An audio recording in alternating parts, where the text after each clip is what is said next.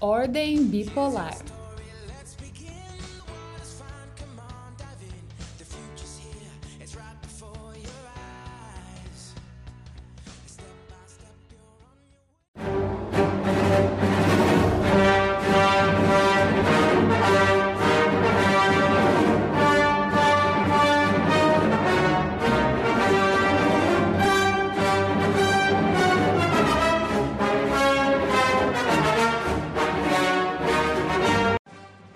Star Wars nesse momento já tá todo arrepiado que eu sei, com a imagem pronta em mente de Darth Vader caminhando ao som da marcha imperial, acompanhado de seu sabre de luz vermelho e pronto para destroçar qualquer rebelde que aparecer no seu caminho.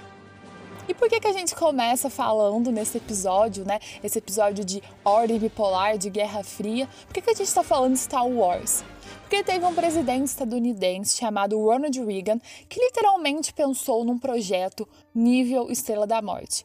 Ele desenvolveu um programa, né? Na verdade, esse programa nem saiu da gaveta, mas ele pensou no programa, ele planejou criar um programa conhecido como Iniciativa de Defesa Estratégica, mas que ficou com o apelido de Star Wars, ou seja, Guerra nas Estrelas.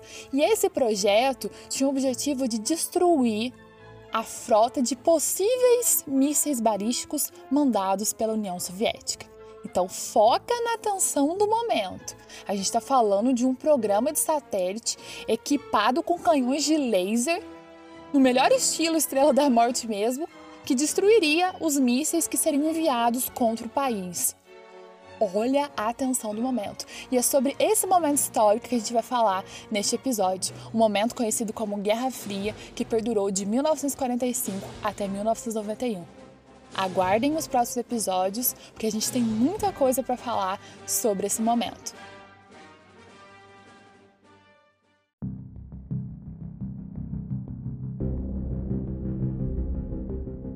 Vamos entender de fato o que foi a Guerra Fria. E para isso a gente precisa recuar no tempo, para o período da Segunda Guerra Mundial, especificamente para o final da Segunda Guerra Mundial.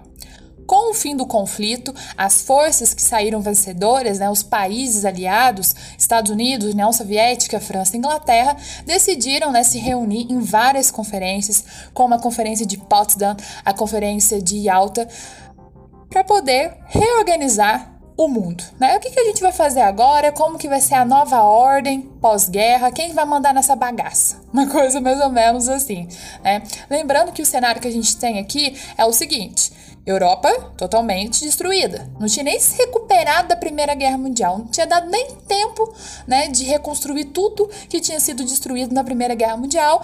Teve o período entre guerras, crise de 29 para piorar a crise econômica. Já vem em 39 a Segunda Guerra Mundial. Então, um período muito tenso para a história da Europa a Europa estava totalmente destruída, tá? Economicamente, fisicamente, agora, né, moralmente, porque nós temos toda essa batalha ideológica e os Estados Unidos com a União Soviética estão na frente. Não tem como, né? E Estados Unidos saiu totalmente fortalecido da Segunda Guerra Mundial, né? Ele se utilizou, se alimentou da Segunda Guerra Mundial para se fortalecer, não só da Segunda, como da Primeira também. E a União Soviética saiu da Segunda Guerra Mundial com a moral elevada, porque grandes acontecimentos ocorreram, né, na, na por conta da União Soviética, da participação do exército soviético e um dos símbolos, né, é, de maior prestígio que a União Soviética teve foi a invasão de Berlim foi essa invasão que, que, que tomou a capital né, da Alemanha. E, e, ali o Hitler se encontrava ali durante essa invasão. Então, poucos dias depois que o exército soviético invade Berlim, o Hitler se suicida. Então, é meio que, né, estava é, claro com essa invasão que os aliados iriam ganhar a guerra. Então foi muito importante, né? Foi um símbolo essa invasão é, dos russos em Berlim. Eles tiraram a bandeira nazista e hastearam a bandeira comunista. E tem fotos, né? Tem, tem, tem pinturas sobre esse momento que transformou a União Soviética num símbolo, né? Na luta contra o nazismo, contra o fascismo. Então as duas, essas duas superpotências saíram muito fortalecidas da Segunda Guerra Mundial. E a Europa não conseguia fazer frente ao crescimento crescimento econômico dos Estados Unidos e a projeção que a União Soviética ganhava. E é nesse sentido que a gente vê aqui o desenho, né, o corpo do que viria a ser a ordem bipolar. Nesse, nesse finalzinho de guerra da Segunda Guerra Mundial, é, de 1945 até 1947, né? A Segunda Guerra Mundial acaba em 45, mas até 1947 nós temos essas conferências, arrumando uma coisinha aqui, a outra, outra coisinha lá, a conferência é, de Potsdam e a conferência de Alta organizando a casa. Nós temos a Conferência de Potsdam dividida na Alemanha em quatro partes, né? É, entre os países ganhadores, uma parte para a França, uma parte para a Inglaterra, uma parte para eh, os Estados Unidos, uma parte para a Rússia. Então, é, o que tecnicamente acabou dividindo a Alemanha em duas, em dois lados, a Alemanha ocidental do lado capitalista e a Alemanha Oriental do lado socialista, né, comandado pela União Soviética. Então, muita coisa precisava ser reorganizada aqui. Era preciso redesenhar mesmo a nova ordem pós-guerra. E essa nova ordem é a ordem da bipolaridade. Bipolaridade do sistema internacional. Duas superpotências armadas até os dentes, né? E são rivais nós estamos falando de duas superpotências amigas, nós estamos falando de duas superpotências que estão felizes em compartilhar o poder. Não, são duas superpotências que estão equilibrando-se no poder, um equilíbrio baseado no terror, né, por conta do, do, do arsenal nuclear, e a todo momento elas estão tentando é, influenciar um país, influenciar outro, influenciar aquele, conseguir né, aliados estão em guerra, mas é uma guerra fria, não é uma guerra quente de enfrentamentos. Mas muita coisa acontece durante essa guerra fria e a gente vai ver isso mais adiante. Mas o que a gente tem que ter em mente é que essa ordem bipolar é marcada pela presença de sistemas incompatíveis. Nós estamos falando de um capitalismo que tem uma sociedade baseada na economia de mercado e na democracia política, e do socialismo, que, é, que a sociedade é baseada na planificação econômica estatal e na hegemonia de um partido único. Então, sistemas incompatíveis, é, antagônicos, tá? Então, a, a Europa fica bipartida em dois blocos geopolíticos. Um bloco que vai se alinhar aos Estados Unidos e um bloco que vai se alinhar à União Soviética. E a todo momento, a todo momento a tensão né, vai crescendo de uma possível terceira guerra mundial. Essa tensão vai crescendo ao longo da, da Guerra Fria. E a gente vai ter momentos tensos, né, durante a Guerra Fria. A gente, inclusive, vai ter um episódio só para falar dos conflitos que ocorreram durante a Guerra Fria, né, conflitos indiretos entre Estados Unidos e União Soviética. Mas no próximo bloco a gente vai falar sobre os principais pontos da Guerra Fria.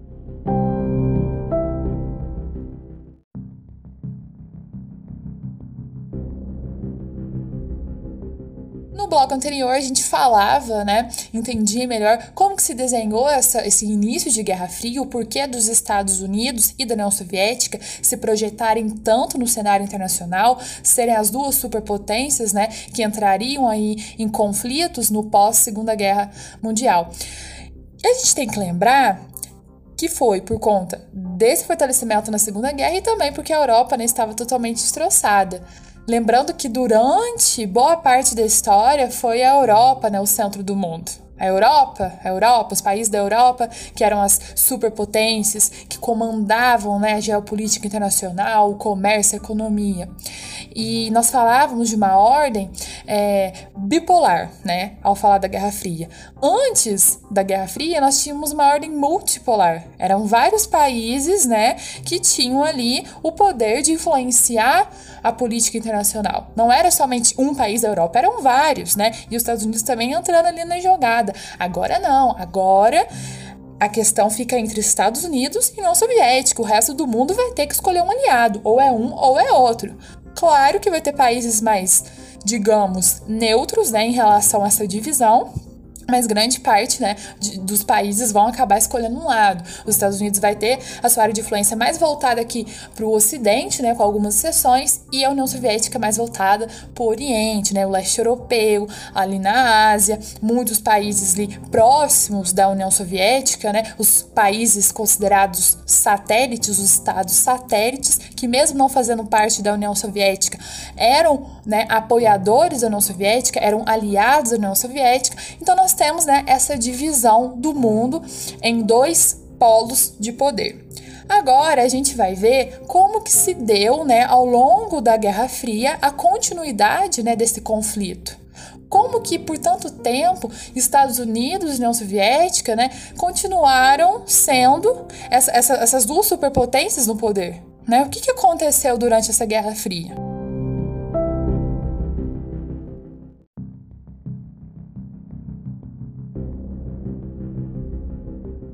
Para nós entendermos mais sobre essa dinâmica bipolar, temos uma frase que sintetiza perfeitamente o que foi a Guerra Fria. O movimento de um dos lados gerava uma resposta imediata do outro. E é isso, gente, é basicamente isso. Se Estados Unidos avançasse em algum ramo, União Soviética já estava de olhos abertos e tentava avançar também. Se União Soviética avançasse em outro ramo, Estados Unidos também dava o jeito de correr atrás e avançar. Os Estados Unidos e a União Soviética funcionam como aquela vizinha. Todo mundo tem uma vizinha dessa no bairro. Ela não pode ver ninguém comprando móvel novo, carro novo, pintando a casa que quer fazer também. Ai, Marlene comprou um carro novo, você viu? Vou trocar o kit de casa também, que o nosso tá velho. Tal pessoa pintou a casa. Ai, aqui em casa também tá precisando pintar. Passa uma semana, você vê a pessoa tá pintando a casa. Estados Unidos e União Soviética funcionam como essa vizinha. Uma hora os Estados Unidos saem na frente em relação a um plano militar, forma a OTAN. Passa um tempo, União Soviética faz o Pacto de Varsóvia. União Soviética sai na frente da, na corrida espacial, manda o primeiro satélite para o espaço, manda o primeiro animal, manda o primeiro homem para o espaço. Estados Unidos vem, não, então ficando atrás, a gente vai ter que mandar o primeiro homem para a Lua, porque a União Soviética vai mandar também, e eles já mandaram o primeiro homem, já mandaram o primeiro satélite, já mandaram o primeiro cachorro, já mandaram tudo. A gente vai ter que mandar o primeiro homem para a Lua. Então é essa dinâmica aqui, né, que ninguém pode dar um passo adiante, o outro já tem que dar um passo também, porque a gente está falando de equilíbrios de força. Os Estados Unidos não pode ser né, mais poderoso que a União Soviética, e a União Soviética não pode ser mais poderoso que os Estados Unidos. Os dois precisam estar em equilíbrio no campo militar, no campo ideológico, né, no campo político. Se Estados Unidos conseguem vários aliados, a União Soviética vai dar um jeito de conseguir mais alinhados. Aliados. Então a gente precisa ter isso em mente que o movimento de um dos lados gerava uma resposta imediata do outro. Não havia tempo para perder. Estamos num período de guerra fria. O que vale aqui, o que mais vale, na verdade, é a ideologia. Se um país vê que os Estados Unidos está muito à frente da União Soviética, ele vai se alinhar com os Estados Unidos. E o contrário também. Então não havia espaço aqui para uma, uma diferença de poderes. Era um equilíbrio. É claro que em alguns aspectos os Estados Unidos estavam na frente, mas a União Soviética se, se equiparava, se equiparou, na verdade, né, por muito tempo ao poderio estadunidense. Depois ela começa a declinar, mas por muito tempo, ainda mais no começo da Guerra Fria, nos anos mais quentes da Guerra Fria, até engraçado falar isso, né? Mas nos anos mais tensos da Guerra Fria, é, os dois tiveram muito equiparados, tá? Um equilíbrio de poder, um equilíbrio, né, baseado no terror, porque a qualquer momento um poderia tacar uma bomba no outro que acabaria não só com o país, mas com o mundo inteiro, né? Então nós temos que entender isso, tá? Essa tensão e esse equilíbrio de poder poder fizeram parte da dinâmica né, da ordem bipolar.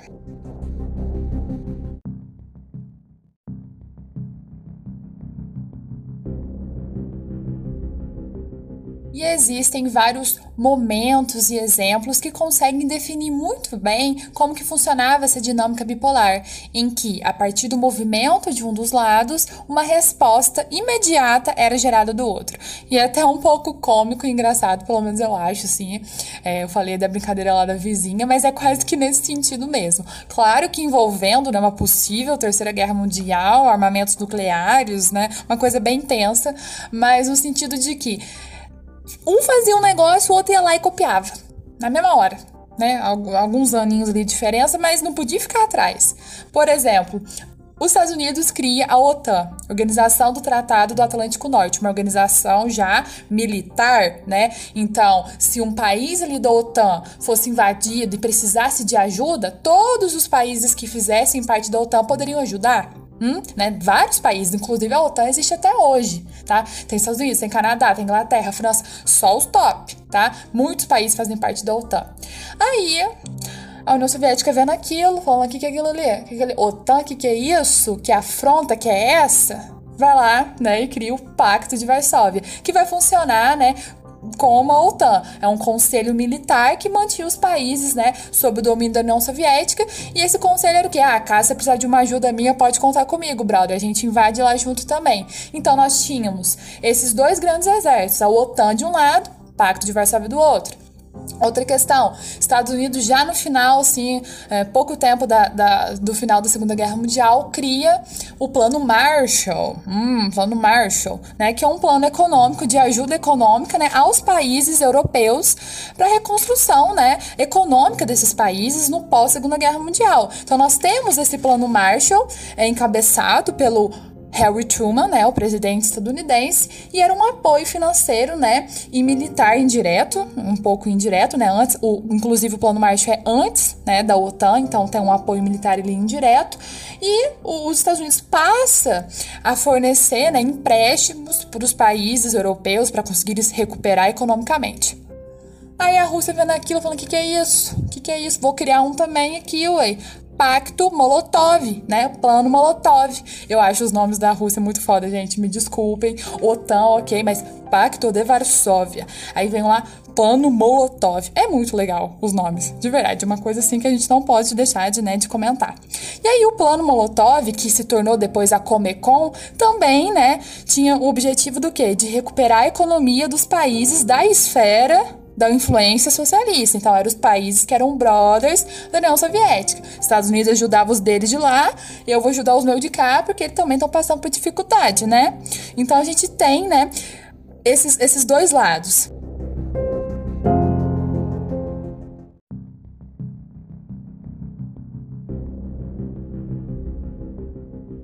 A gente tem aqui? Vamos traduzir esses pactos, esses planos, essas organizações. O que, que a gente tem aqui? É tudo bondade dos Estados Unidos, da União Soviética? Estão com dó dos países que estão mal financeiramente? Vão lá ajudar o coleguinha? Claro que não, né, gente? Não vamos ser ingênuos. Há todo aí, né, um, um interesse por trás né, desses planos econômicos, dessa ajuda, Vem cá, brother, tô te ajudando, não tem nada em troca, não. Quando vê, estoura uma terceira guerra mundial, Estados Unidos, vem cá, agora eles declutar do meu lado, a gente vai invadir a Rússia semana que vem, e é isso aí, fechou? E do mesmo modo, né, União Soviética, ó, estourou a guerra aqui, eu tô precisando da ajuda de vocês. Mas você não falou isso. Não, mas eu emprestei dinheiro, né, vocês estão achando que é à toa?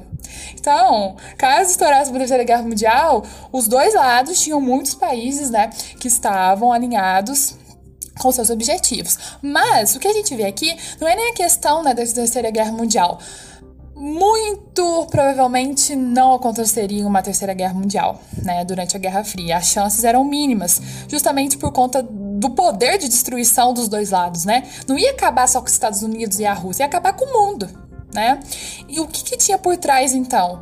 A tentativa, né, dos dois lados de impedirem que crescesse o poder do outro, né? Ou seja, a União Soviética, com todos os seus planos de ajuda né, aos seus países, aos países amigos, né, aos estados satélites, o que ela queria? Impedir o avanço da influência estadunidense sobre o bloco soviético. E o que, que os Estados Unidos queria, ajudando os países europeus a se recuperar? Impedir o avanço da influência soviética sobre o seu bloco, seu bloco, perdão, capitalista. Então é isso, sabe? Eles estão fazendo de tudo para barrar para barrar a expansão de uma ideologia que é totalmente contrária a que ele prega. Os Estados Unidos faz de tudo para barrar a ideologia comunista porque ela é o contrário do que é o capitalismo. E do mesmo modo, a União Soviética faz de tudo para barrar o avanço do capitalismo, que é o contrário de tudo que ela prega. Então a gente tem que entender isso. Eu tô ressaltando isso ao longo do, durante todo o episódio porque a Guerra Fria foi isso. São duas forças totalmente diferentes que têm muito poder, que estão o tempo inteiro é, se equilibrando, né, na questão do poder por meio de um equilíbrio é, é, do terror, né, por conta do armamento, por conta da destruição. Mas o que a gente tem que entender é isso. É barrar, é barrar a influência do outro a qualquer custo guerras né, vão acontecer no meio desse caminho, conflitos indiretos, mas o que importa é o quê? É barrar aquela ideologia que é contrária ao que eu prego.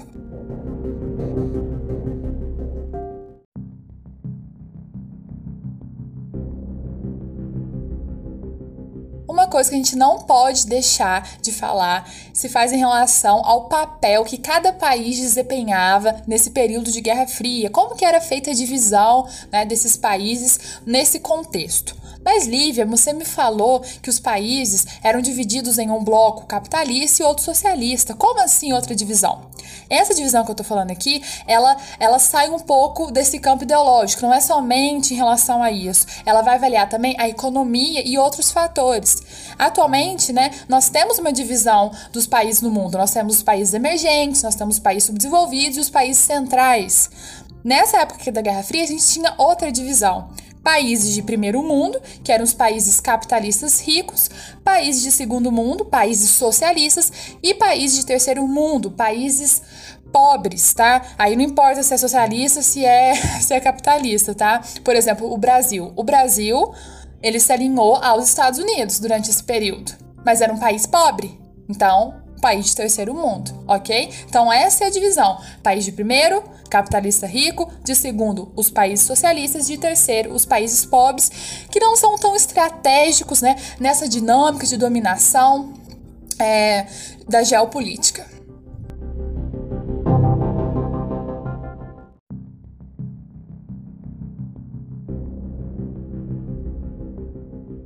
Da gente se caminhar para o fim né, do nosso episódio, para falar do fim da Guerra Fria, vamos falar de um dos maiores símbolos desse período, que é o Muro de Berlim um muro, né, um muro, literalmente um muro, dividindo uma cidade. A gente fala, né, que o mundo estava dividido em duas esferas e a cidade de Berlim literalmente estava dividida.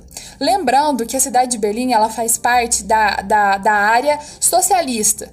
A Alemanha, como eu disse, foi dividida em quatro partes na Conferência de Potsdam. Uma parte para a União Soviética, uma parte para a Inglaterra, uma parte para os Estados Unidos e uma parte para a França. Essas três partes capitalistas acabaram se tornando uma, né? E a outra é a parte socialista. Então, que a gente tem uma divisão é, da, da Alemanha em ocidental e oriental, né? É socialista e capitalista. Mas Berlim ficou na parte socialista. Então Berlim fazia parte, né, da zona de influência soviética. Só que os Estados Unidos queria interferir em Berlim, né? Tanto que até incluiu Berlim no plano Marshall, né? Um plano de recuperação econômica, mas a União Soviética não deixou que essas ajudas, né? Que Berlim fizesse parte do plano Marshall. Os Estados Unidos até ofereceu dinheiro para a União Soviética. Olha que deboche. Ah, você quer também? Pode vir aqui fazer parte do plano Marshall, quiser uma recuperação econômica aqui. Mas a União Soviética não aceitou e muito menos, né? Que Berlim fizesse parte dessa recuperação econômica.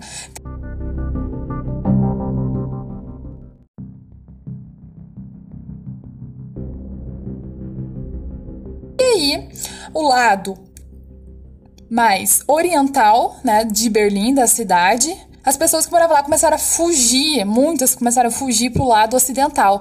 A União Soviética não gostou daquilo e em 1961 começou a construção do muro.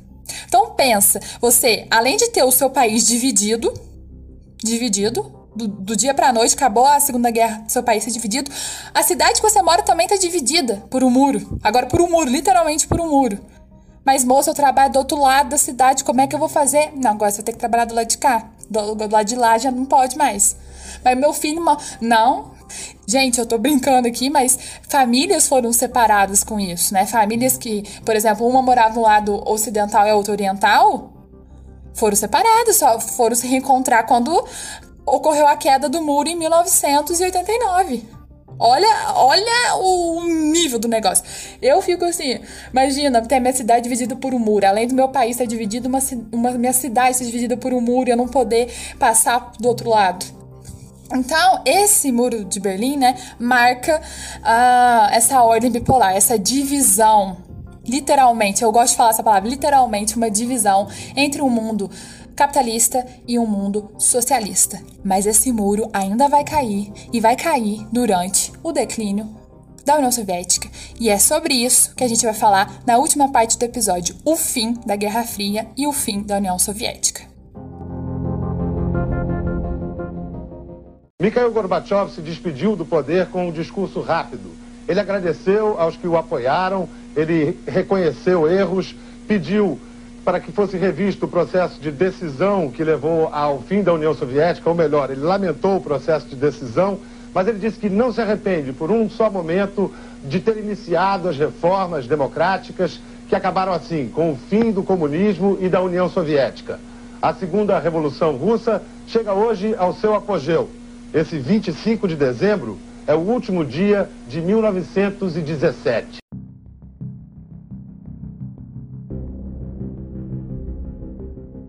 Esse pedacinho de áudio que vocês ouviram é de uma reportagem do Jornal Nacional cobrindo a queda do Muro de Berlim em 1989. Esse marco histórico, né, que para muitos marca o fim da Guerra Fria, outros falam que é quando a União Soviética é, deixa de existir, dois anos depois, 1991, mas, né, seja marcando o fim da Guerra Fria ou não, é um símbolo, né, muito muito importante. A gente está falando da queda de um muro que literalmente dividiu, né, uma cidade entre um lado capitalista ou socialista em oriental e ocidental e agora não existe mais esse muro. Então Berlim volta a ser uma cidade unificada. E um ano depois, a própria Alemanha, né, as duas Alemanhas vão se unificar também. Então, olha a importância né, dessa queda do Muro de Berlim em 1979. E sabe quem estava cobrindo essa queda que eu acabei de mostrar né, no áudio do Jornal Nacional? Pedro Bial. Isso mesmo, pasmem. O homem cobriu a queda do Muro de Berlim, um fato histórico marcante do século XX, e ainda depois foi apresentador do Big Brother. Esse homem tem história para contar, hein?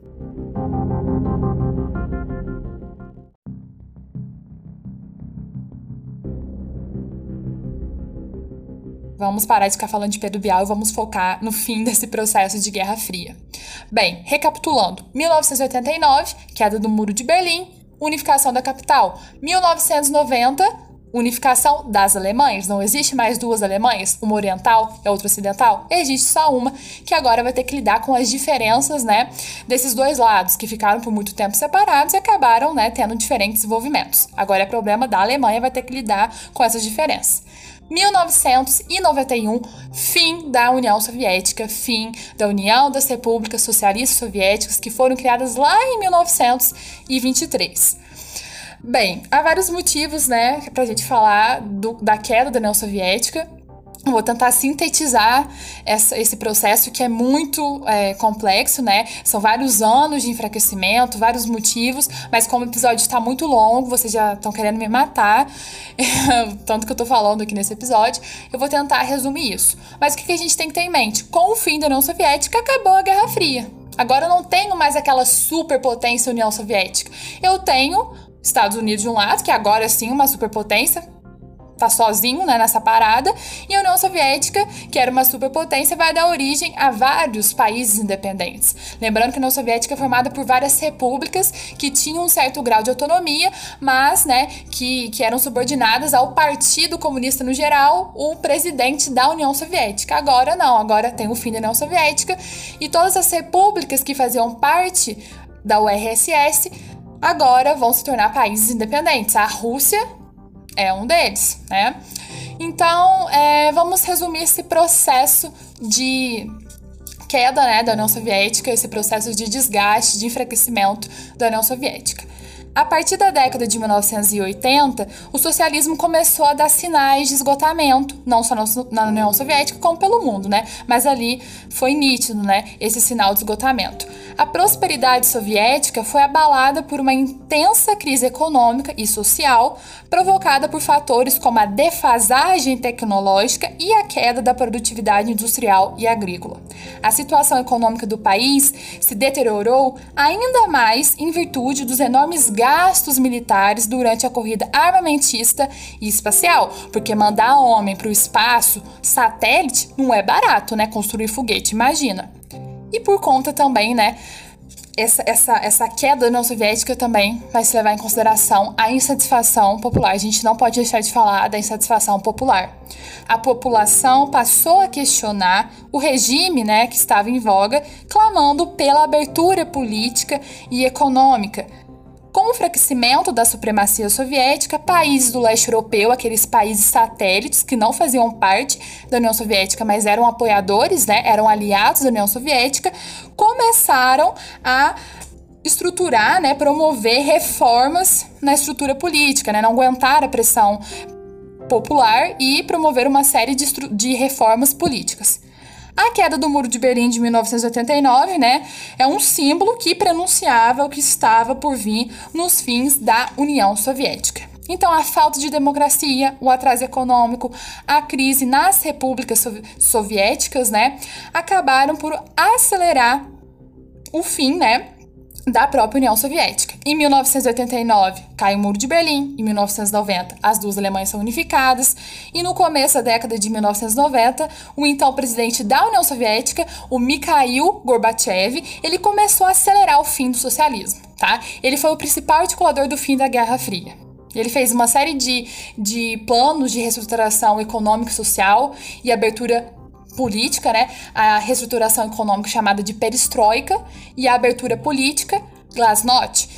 E essas duas, esses dois planos, né? A, a, a perestroika deu tudo errado e a Glasnost até que acabou dando certo, mas a Glasnost até que foi responsável, né, pelo fim da, da Guerra Fria, porque a Glasnost deu uma abertura política maior, então as pessoas começaram a se revoltar mesmo, a mostrar que estavam insatisfeitas, e aí, né, aconteceu essa, essa toda, todo esse conjunto de fatores, né, as reformas econômicas, né, os vários acordos com os Estados Unidos, mudanças políticas, o sistema, né, foi se enfraquecendo. Era o fim de um período de embates políticos, ideológicos e militares. O capitalismo, vitorioso aos poucos, iria sendo implantado nos países socialistas. Aleluia! Ah. Gente, estamos finalizando esse episódio. Vitória! Você que achava que nunca ia acabar esse episódio, estamos finalizando. Você que ficou até o final, um beijo no seu coração, guerreiro, guerreira tá? Vocês são muito guerreiros, saibam disso. Vão passar no Enem, vão passar em tudo quanto é lugar. Porque estão escutando os meus episódios, estão assistindo as videoaulas, então estão por dentro, né, de tudo isso. É importante a gente dar uma atenção maior para esse módulo aqui que a gente tá no terceiro trimestre, tá? Um dos módulos mais importantes, porque a gente vai falar de geopolítica. Geopolítica cai muito nos vestibulares e não só, né, pensando em vestibulares, pra gente entender mesmo o mundo atual, porque são assuntos muito recentes e nos próximos episódios vem conflitos da Guerra Fria, então não percam, tá? Escutem também. Depois a gente vai falar de guerra na Síria, a gente vai falar de crise entre Israel e Palestina, a gente vai falar dos conflitos da Primavera Árabe lá na África. Tem muito assunto bom, importante, interessante, muita treta, muito barraco, muita coisa vindo aí pra frente pra gente entender melhor, né? É, a geopolítica, tá? Então são assuntos que, que merecem, que merecem episódios mais longos, tá bom? Eu prometo que não vai ficar tão longo assim. Esse eu me empolguei mesmo, porque pra falar de Guerra Fria, né, gente? Não percam o próximo, tá? Que é de conflitos na Guerra Fria. Eu prometo falar menos, tá? Não sei se eu vou conseguir, mas eu prometo falar menos. E muito obrigado você que tá até o final, tá? Você que parou no meio do caminho, né? Aquele teu amigo que parou no meio do caminho, fala pra voltar e um dia continuar, por favor, fazendo favor, tá? E eu quero terminar esse episódio com uma frase de efeito, pra vocês ficarem pensando o que foi a Guerra Fria. Vamos lá então. Abre aspas. Quem falou isso foi o Raymond. Alguma coisa, esqueci o nome do cara. Vamos lá. Guerra Fria, dois pontos. Guerra impossível, paz improvável. Tchau, tchau.